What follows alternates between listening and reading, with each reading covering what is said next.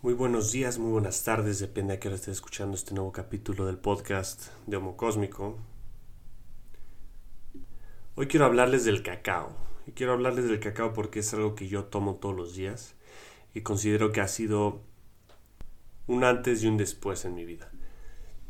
Las primeras veces que consumí el cacao de grado ceremonial, vamos a hablar más adelante de las diferencias con el cacao en polvo, es muy muy diferente y sobre todo con el chocolate muy diferente. Las primeras veces que lo consumí, lo consumí en contexto de ceremonias y los beneficios fueron eh, evidentes. Posteriormente comencé, pedí kilos de cacao de grado ceremonial y lo comencé a tomar todos los días. Yo soy una persona que ha presentado en ciertos momentos eh, tendencias a estados emocionales bajos como la depresión, está definitivamente en mi linaje. Y en algún momento tomé antidepresivos, y el cacao me ayudó muchísimo no solo a dejarlo, sino a estar mucho mejor todo el tiempo. Lo sustituí eventualmente por el café y me siento de verdad de maravilla. Em, vamos a hablar de los beneficios científicos del cacao, de las moléculas que tiene. Pero vamos a empezar primero con una leyenda. Cuenta la leyenda que en las antiguas tierras mayas un guerrero, ávido de conocimiento y sabiduría, se encontró con los sabios de su tiempo. Estos visionarios, con una mirada que trascendía el tiempo y el espacio, le revelaron una profecía inquietante sobre el destino de la humanidad. Los sabios le hablaron de un futuro donde la ambición desmedida de las alturas llevaría a la construcción de ciudades y rascacielos que tocarían el cielo, no por admiración a lo divino, sino por una ambición desenfrenada. Estas estructuras, aunque majestuosas, serán símbolos de una humanidad que, en su afán de crecimiento, olvidaría su conexión con la tierra que la sustenta con ellos mismos y entre ellos. La profecía continuaba diciendo, como la tierra sería despojada de sus recursos y sus especies serán consumidas sin contemplación. No por necesidad, sino por un deseo insaciable de consumo, un apetito voraz, alimentado por la desconexión del corazón humano. Un sistema económico cuyo único indicador de éxito sería la producción y el consumo. Las dos caras de una misma moneda. Las guerreras se declararían no por ideales nobles, sino por intereses egoístas, y la humanidad se sumergiría en un abismo de vicios, todos síntomas de una enfermedad profunda, la desconexión del corazón. Los sabios, con miradas cargadas de preocupación, pero también de esperanza, le dijeron al guerrero, en mil años la humanidad se encontrará atrapada en las redes de pensamiento irracional, intoxicada no solo por sustancias que sobrepotencializan la mente, sino también por ideologías y deseos que descuidan al corazón. Será una era donde el ruido del ego ahogará la melodía del alma. Los humanos serán infelices, vivirán deprimidos y se suicidarán en inmensos números. Pero la profecía no terminaba ahí. Los sabios, conocedores de los ciclos del universo, saben que toda oscuridad viene acompañada de una luz, y así le entregaron al guerrero una semilla de las estrellas un regalo celestial que será el antídoto para esta enfermedad del alma, el cacao. Esta semilla, le dijeron, es más que un alimento. Es medicina, es conexión, es un puente entre la mente y el corazón. Cuando la humanidad se sienta perdida, cuando las sombras del egoísmo y la desconexión oscurezcan el camino, el cacao será la luz que guíe las almas de regreso al corazón. El guerrero con la semilla en mano entendió la magnitud de su misión, no solo debía proteger y preservar el cacao, sino también compartir su sabiduría y enseñar a las futuras generaciones sobre su poder curativo. Esta es la leyenda, muy interesante. Y nos invita a reflexionar cuáles son las plantas que los sabios mencionaban que eran poderosa o sobrepoderosa la mente humana, pero al precio de la desconexión si eran utilizadas de la manera equivocada. Y también cómo el cacao ceremonial, de grado ceremonial, es un antídoto y qué diferencias tiene con el cacao en polvo y el chocolate. Vamos a ver esto a continuación.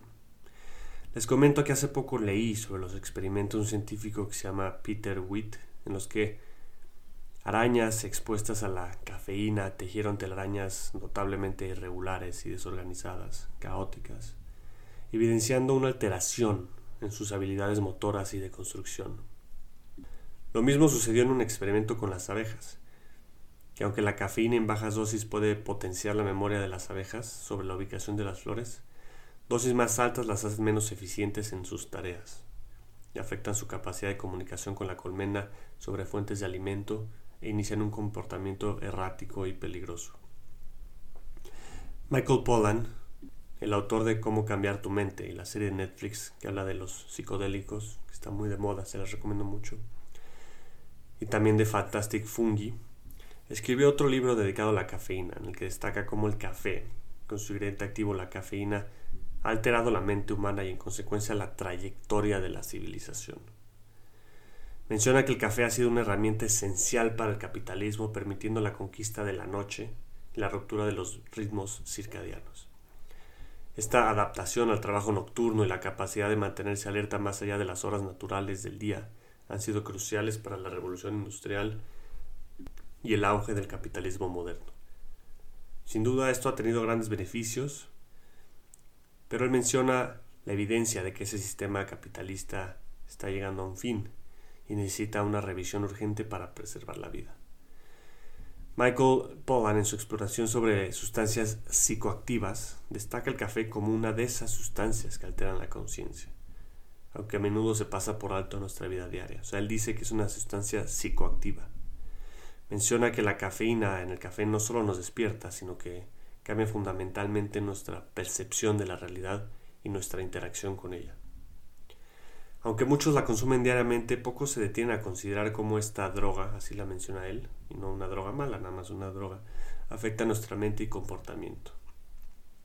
Polan enfatiza la importancia de conocer y entender estas alteraciones para tener una relación más consciente y deliberada con el café. Vamos a hablar de los argumentos que menciona Michael Pollan. Primero, él habla sobre el café y la modernidad. Habla como la aparición de las cafeteras en Europa durante el siglo XVII no fue solo un fenómeno cultural, sino también un epicentro de discusión, debate y difusión de ideas. Estas cafeterías se convirtieron en lugares donde intelectuales, artistas y políticos se reunieron para discutir las ideas emergentes de la ilustración.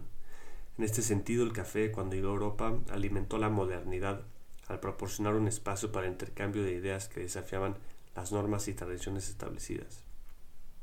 Allanó el camino para la revolución científica, política y cultural. Literalmente el café impulsó las revoluciones europeas, empezando por la francesa. Después, segundo, habla él del café y la industrialización. Con la revolución industrial en marcha, el mundo experimentó cambios sin precedentes en la producción y en el trabajo. Las largas horas y los turnos nocturnos se convirtieron en la norma de las fábricas. Aquí es donde el café jugó un papel crucial y ya no tan positivo como en las revoluciones. Su capacidad para mantener a las personas despiertas y alertas lo convirtió en el compañero perfecto para los trabajadores industriales. Además, el café con su capacidad para mejorar la concentración y la eficiencia se alineó perfectamente con los ideales de la productividad de la era industrial. Los beneficios económicos son innegables pero si estamos dispuestos a analizar los beneficios que esto le trajo a la felicidad de las personas, tendremos ciertas dudas. Los humanos se convirtieron en máquinas en la era industrial y no fue hasta una nueva serie de revoluciones que los trabajadores comenzaron a tener derechos y a empezar a ser tratados como humanos. Tercero, él habla del café y el capitalismo. El café no solo transformó la ética laboral, sino que también impulsó la economía global. Las plantaciones de café se establecieron en colonias alrededor del mundo, creando una red comercial.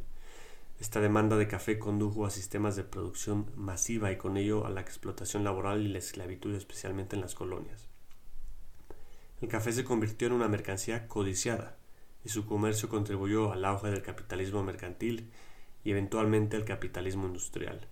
Las bolsas de valores comenzaron a cotizar café y se establecieron corporaciones y empresas para gestionar su producción, distribución y venta. El café entonces se convirtió en una bebida tomada por casi todos los seres humanos del planeta. Más bien la cafeína, ya sea en su forma de café o de té. Y en todas las oficinas públicas y privadas se comenzó a depender de esa sustancia. La cafeína se convirtió en el combustible preferido para mantenerse alerta y activo. La dependencia de esta sustancia creció a tal punto que las oficinas comenzaron a equiparse con máquinas de café, garantizando un suministro constante para sus trabajadores. Las reuniones matutinas, las sesiones de brainstorming, Las largas horas de trabajo nocturno a menudo estaban acompañadas por una taza humeante de café. Esta dependencia no solo, no solo se reflejaba en la cultura laboral, sino que también se manifestaba en la economía global, con países enteros basando parte significativa de su economía a la producción y exportación de café.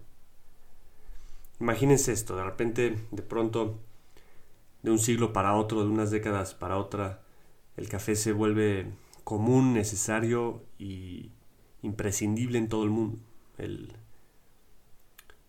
Vamos ahorita a una ciudad y vemos cafeteras por todos lados, vemos café en todas las eh, oficinas, en todos los establecimientos, todo el mundo toma café después de comer.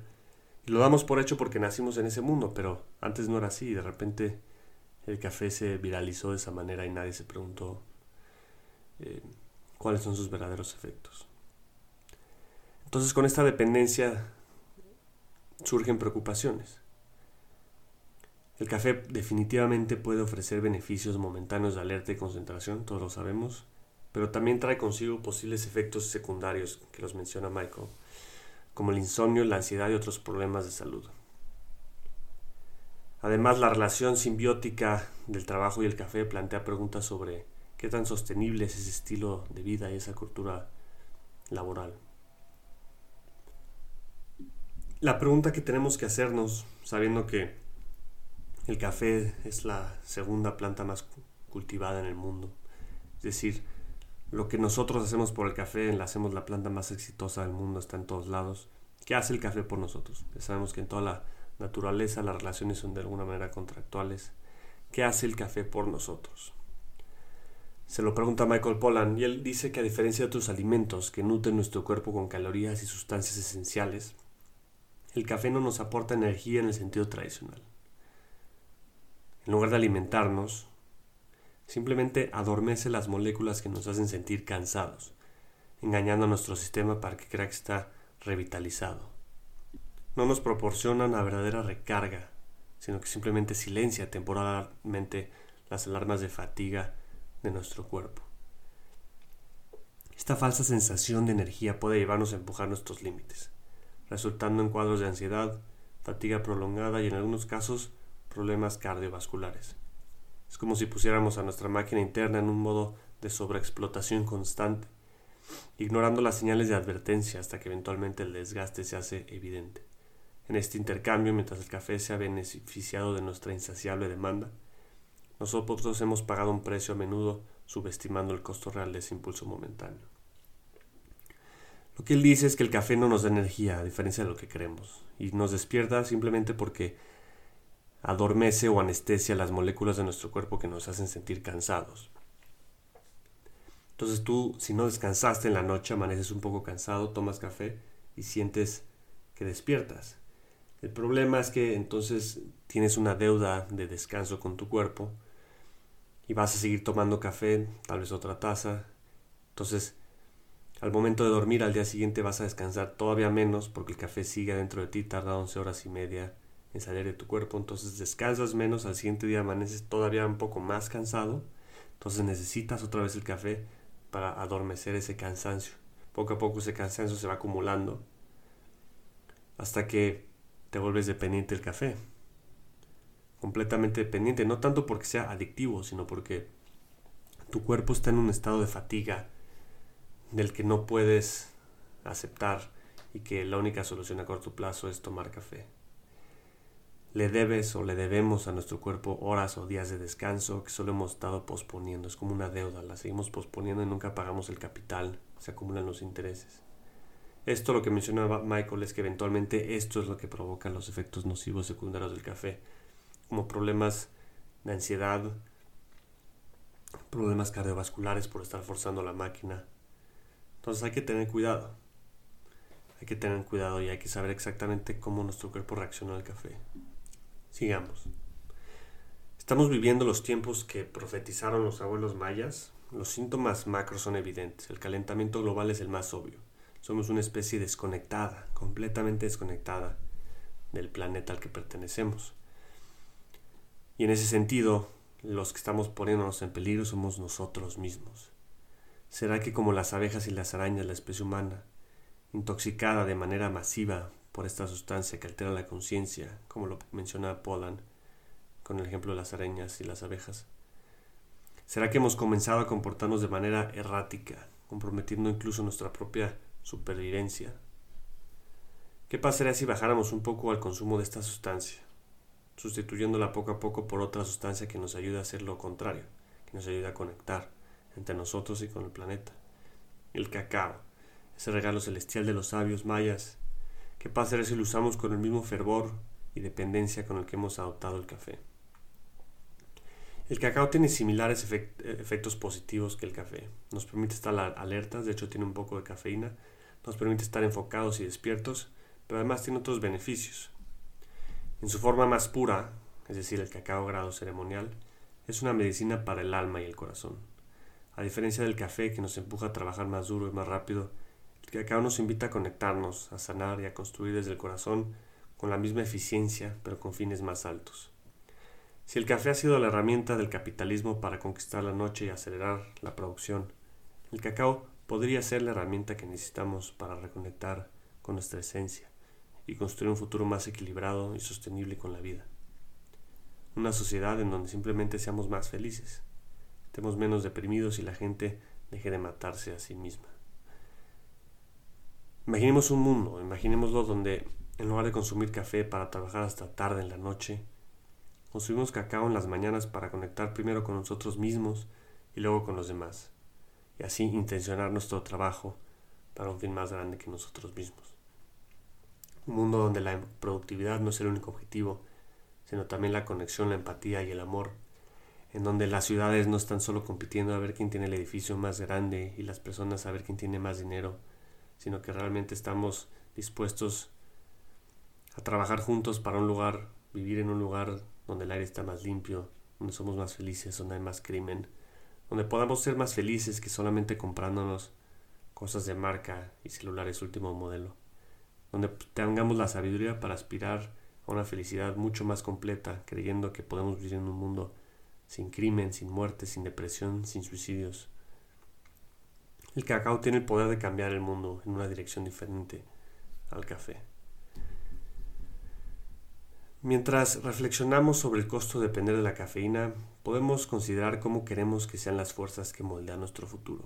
Ya sabemos de dónde estamos, sabemos cuáles son nuestros retos.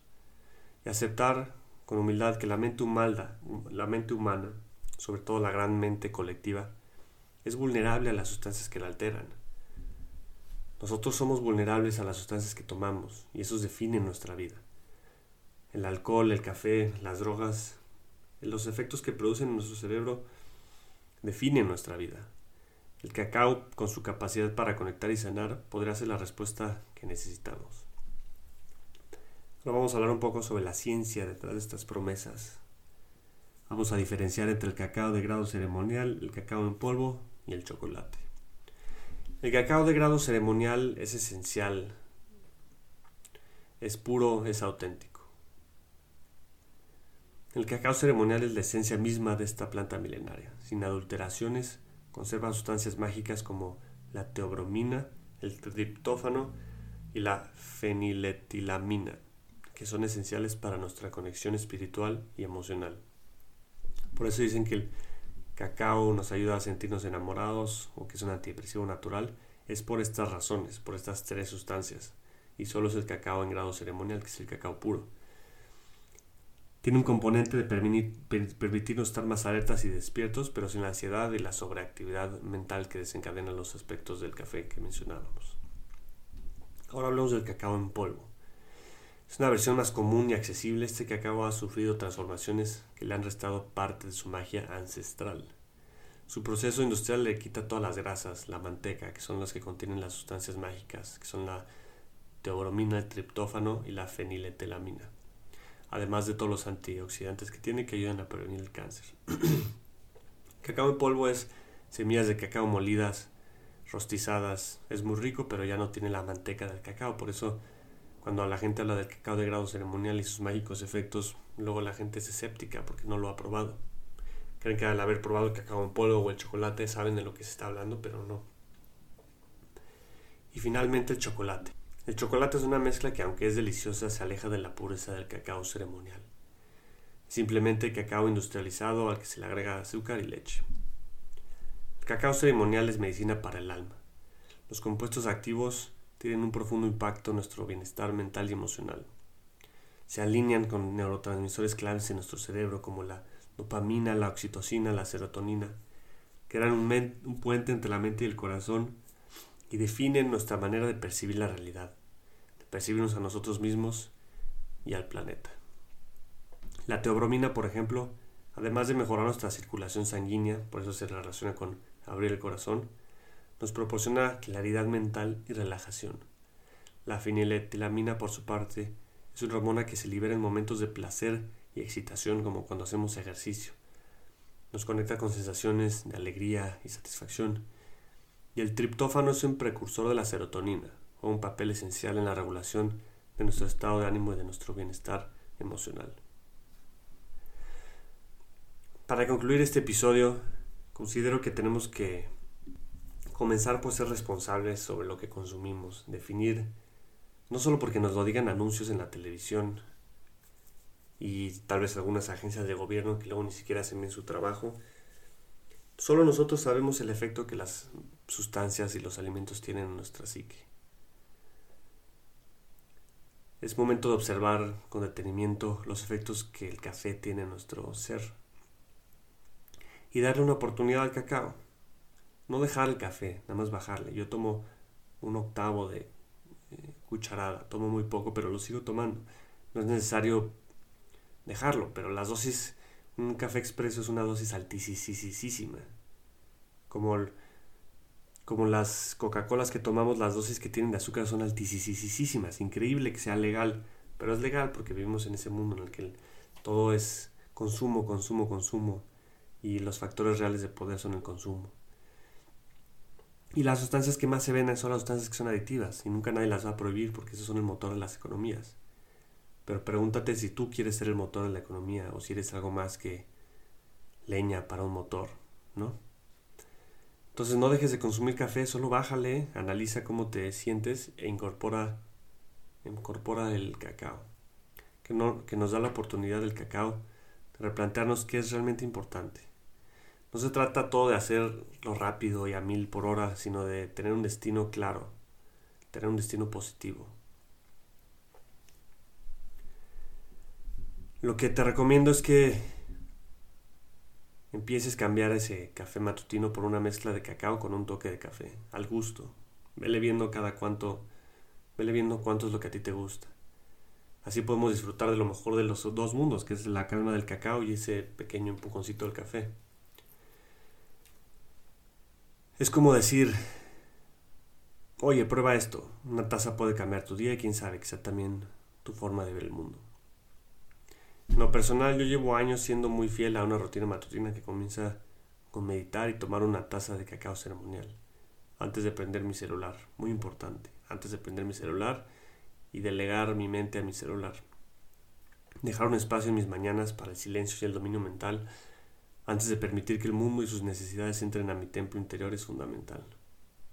Este sencillo hábito ha tenido grandísimos resultados en mi vida, en los que me siento responsable en el sentido de que quiero comunicarlo con los demás y enseñarles cómo hacerlo.